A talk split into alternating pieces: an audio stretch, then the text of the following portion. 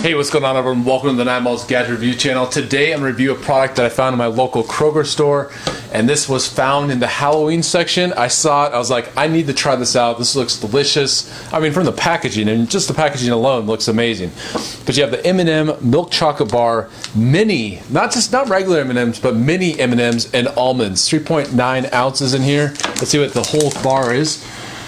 And I think I'm going to eat the whole bar actually. So yeah, get ready. All right, so maybe not on camera, but uh, calories 150 grams, four servings, and yeah, so this is the milk chocolate with almonds, and then you got the mini M&Ms, which just sounds delicious. It kind of takes the whole ch- regular chocolate bar to the next level. So let's open up, see what's inside, see if it's any good. I thought I'd do kind of some candy, some Halloween themed reviews. So let me just show you the whole bar actually before I eat it.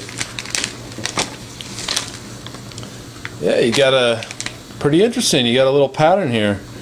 You got little places you can break off. You know, you could break off a whole square here. You could break off just little mini M&M, little bite-sized pieces, which is kind of cool. You don't have to eat it all at once. Yeah, you can eat this little mini. So here we go. Taste test three, two, one. Milk chocolate. Hmm. So, let me just show you. This is interesting. So, this is one of those what you're expecting and then reality type of situation. So, you think with mini M&Ms, right? And then almonds, you'd get a crunch. But check this out. So, look at that.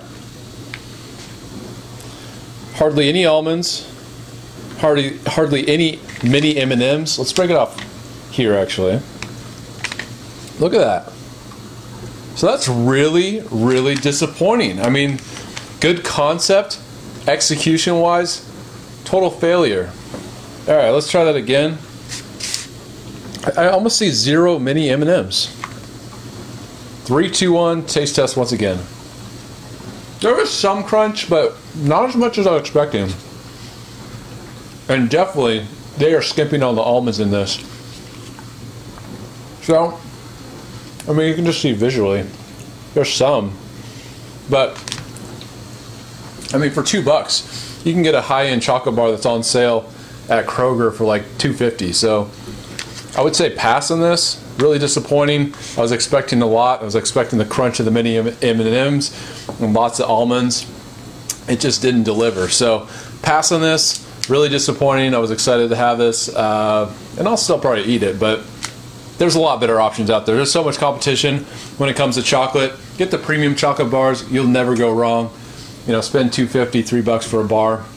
And they're always on sale. So, yeah, pass on this. All right, thanks for watching. Till next time, I'll see you later.